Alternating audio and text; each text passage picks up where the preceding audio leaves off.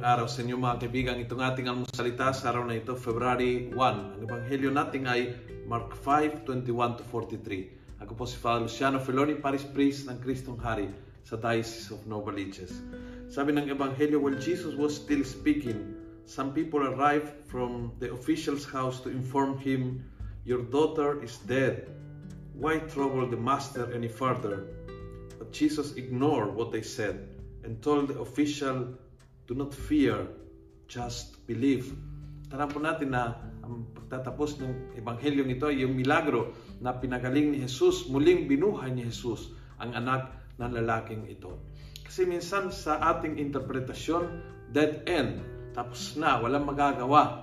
And so, uh, bakit ibobother mo pa ang Panginoon? Wala na, tapos na yan, walang pag-asa, walang mangyari.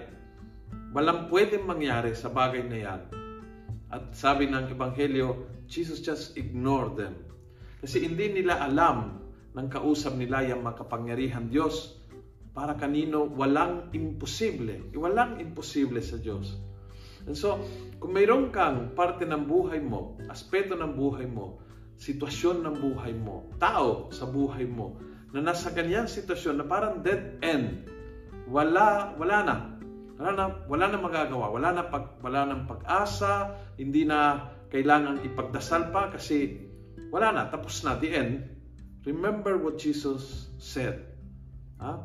Ignore the comments and just believe. Just trust. Magtiwala ka lang. Makikita mo ang himala. At yun po yung nangyari sa lalaking ito. Kapag nakausap po ang makapangyarihan Diyos, never tell Him, imposible, hindi magagawa, o wala na magagawa. Kasi lahat po yun, wala na sa bukabularyo ng ating Panginoon. Kung nagustuhan mo ang video ito, pakiusap, pass it on. Click share, share with your friends, go to group chat, punuin natin ang good news ang social media. Gawin natin viral araw-araw ang salita ng Diyos. God bless.